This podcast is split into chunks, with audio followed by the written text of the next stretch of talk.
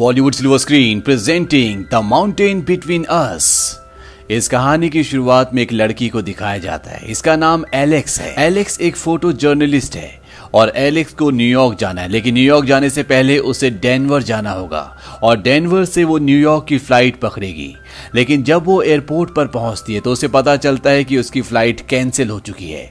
उसे किसी भी कीमत पर न्यूयॉर्क जाना है, क्योंकि कल उसकी शादी है। वहीं एयरपोर्ट पर एक और आदमी को दिखाया जाता है, जिसका नाम होता है डॉक्टर बेन। डॉक्टर बेन एक न्यूरो सर्जन है और उन्हें बॉल्टीमोर पहुँचना है, क्योंकि कल उन्हें वहाँ पर एक 10 साल के बच्चे का ऑपरेशन करना है और उनकी फ़्लाइट भी कैंसिल हो चुकी है। और जब वो रिसेप्शन पर बातें कर रहे होते हैं, तभी उनके पास एलेक्स जाती है। एलेक्स कहती है कि हम दोनों की एक ही प्रॉब्लम है, लेकिन मेरे पास इसका एक सोल्यूशन है, और वो उन्हें एक प्राइवेट पायलट के पास ले जाती है, जिसका नाम वॉल्टर होता है। और वो वॉल्टर से कहते हैं कि तुम हमें डेनवर तक पहुँचा दो, ताकि वहाँ से ये दोनों अपनी अपनी फ्लाइट्स लेकर अपनी अपनी मंजिल तक पहुँच जाएँ। और वॉल्टर इन दोनों को 800 डॉलर्स में डेनवर तक पहुँचाने के लिए राज़ी हो जाता है।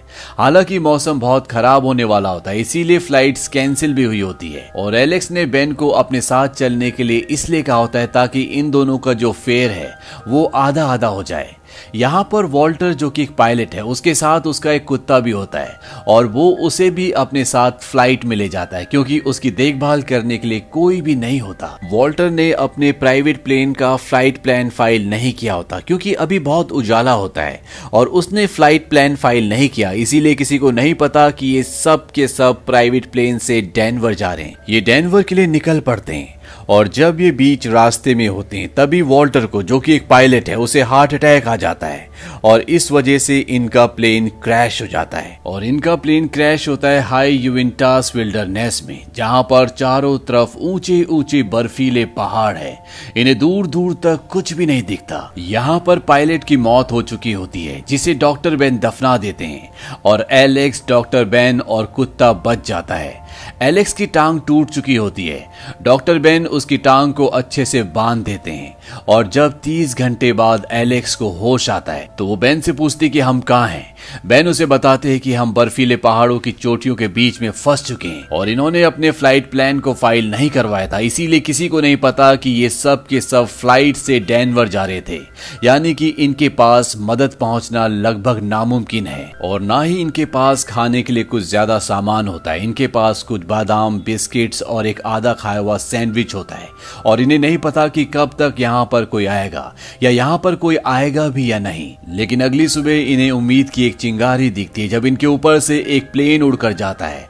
हालाँकि बेन फ्लेयर गन भी चलाता है, लेकिन जब तक वो उस गन को चलाता है, वो प्लेन बहुत दूर निकल चुका होता है। और इनकी सारी की सारी उम्मीदें अब पानी में मिल जाती हैं। अगले तीन दिनों तक ये इंतज़ार करते हैं, लेकिन यहाँ पर कोई भी नहीं आता। और तीन दिनों के बाद एलेक्स कहते कि अब मैं यहाँ पर नहीं रुक सकती, मुझे यहाँ से जाना होगा। हालाँकि उसका पैर टूटा हुआ है, लेकिन वो यहाँ पर रुकना नहीं चाहती। बेन उसे कहता है कि तुम चल नहीं सकती, तुम्हारा पैर ठीक नहीं है। लेकिन जब एलेक्स जिद करती है तो बेन उसे कहता है कि वहाँ पर एक पहाड़ी है, मैं उस पहाड़ी पर जाता हूँ और देखता हूँ कि वहाँ से आगे क्या है। एलेक्स उसे अपना कैमरा भी देती है। वो कहती है कि तुम इसका लेंस यूज़ कर सकते हो, इससे दूर तक दिखेगा। और वो बेन से ये भी कहती है कि अगर तुम वापस ना आए, अगर तुम यहाँ से बाहर अकेले निकलना चाहो तो जा सकते हो। मैं इस बात का बुरा नहीं मानूँगी, क्योंकि ये सब कुछ मेरी वजह से हुआ है। बेन उसे कहता है कि अगर मुझे यहाँ से जाना होता तो मैं तीन दिन पहले ही चला गया होता। मैं तुम्हें छोड़कर नहीं जाऊँगा।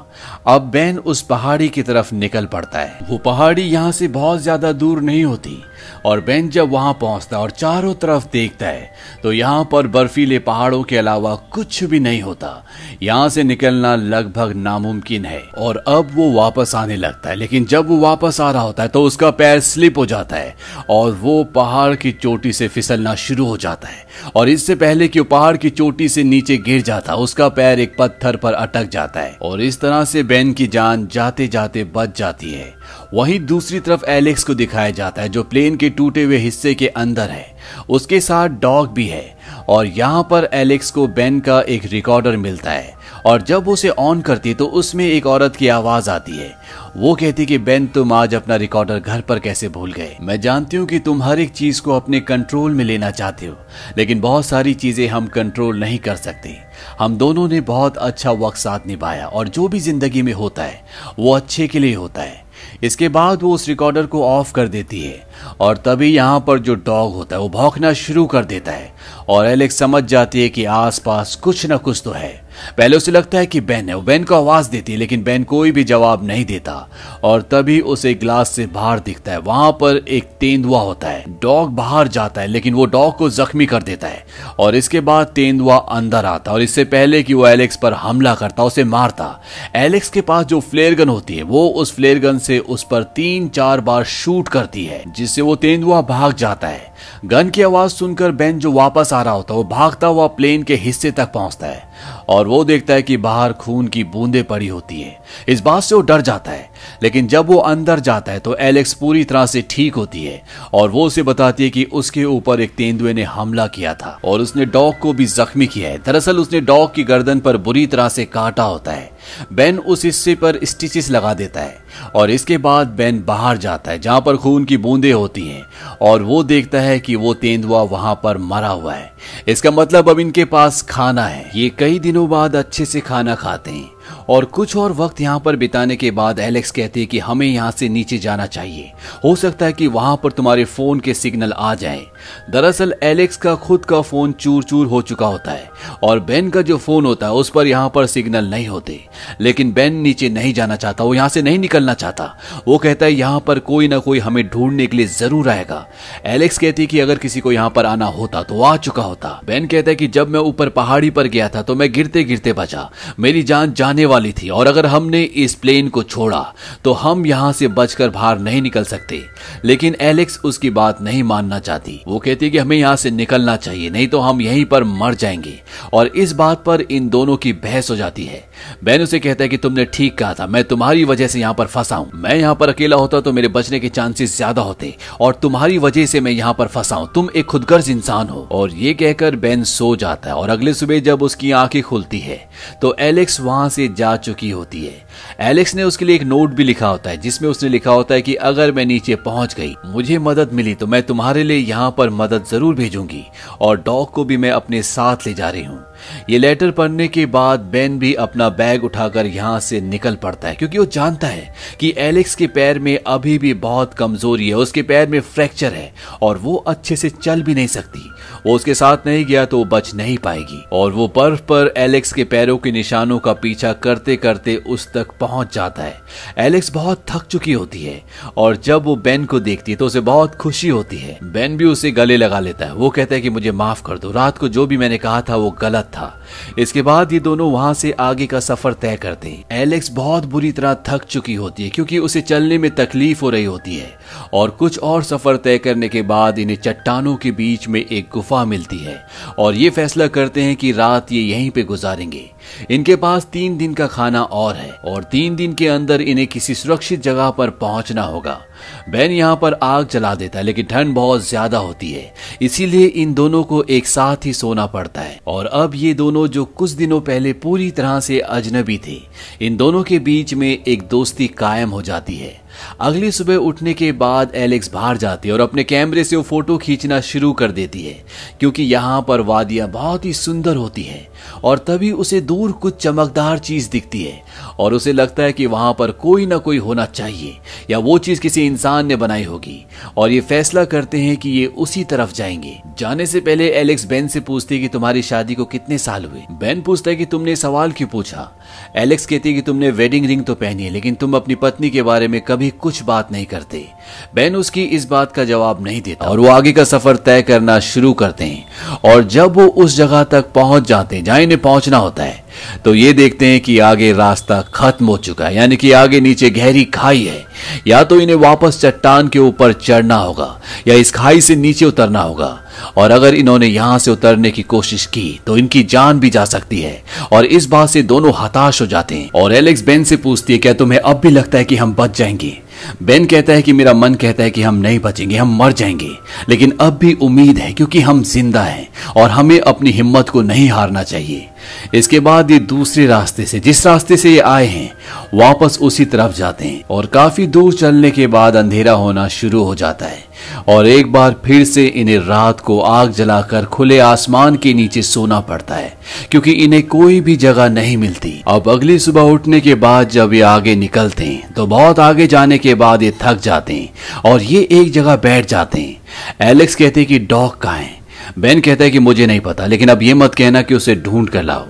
एलेक्स उसे कहती है कि अब जाओ भी, और बेन उस डॉग को ढूँढने के लिए जाता है, और तभी वो देखता है कि वहाँ पर एक कॉटेज होता है। दरअसल ये वो जगह होती है जो कैमरे से एलेक्स ने देखी थी।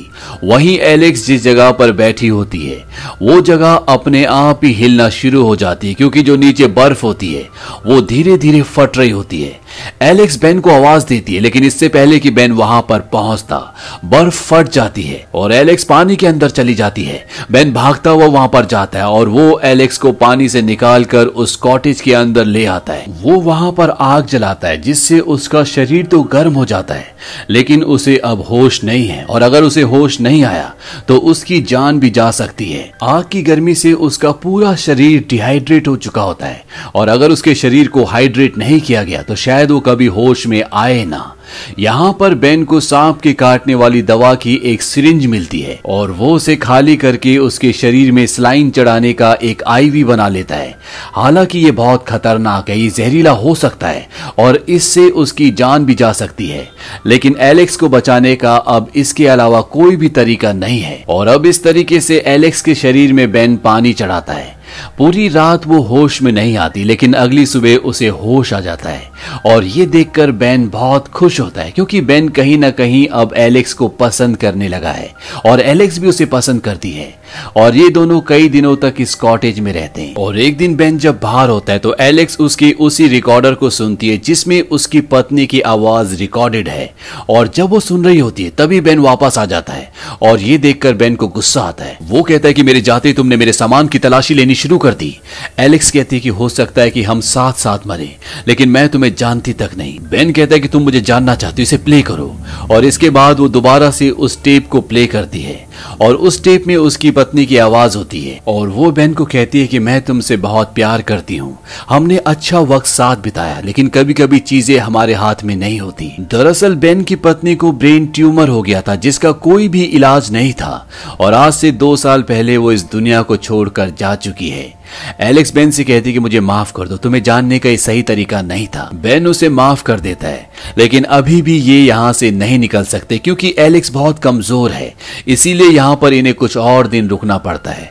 और धीरे धीरे ये दोनों एक दूसरे के बहुत क्लोज आ जाते हैं। इन दोनों के बीच में फ़िज़िकल रिलेशनशिप भी डिवेलप हो जाता है। और एलेक्स बेन से कहती है कि तुम्हें यहाँ से जाना होगा, क्योंकि मैं तुम्हारे साथ नहीं जा सकती, तुम्हें यहाँ से निकलना होगा, और तुम यहाँ पर मदद लेकर आ सकते हो।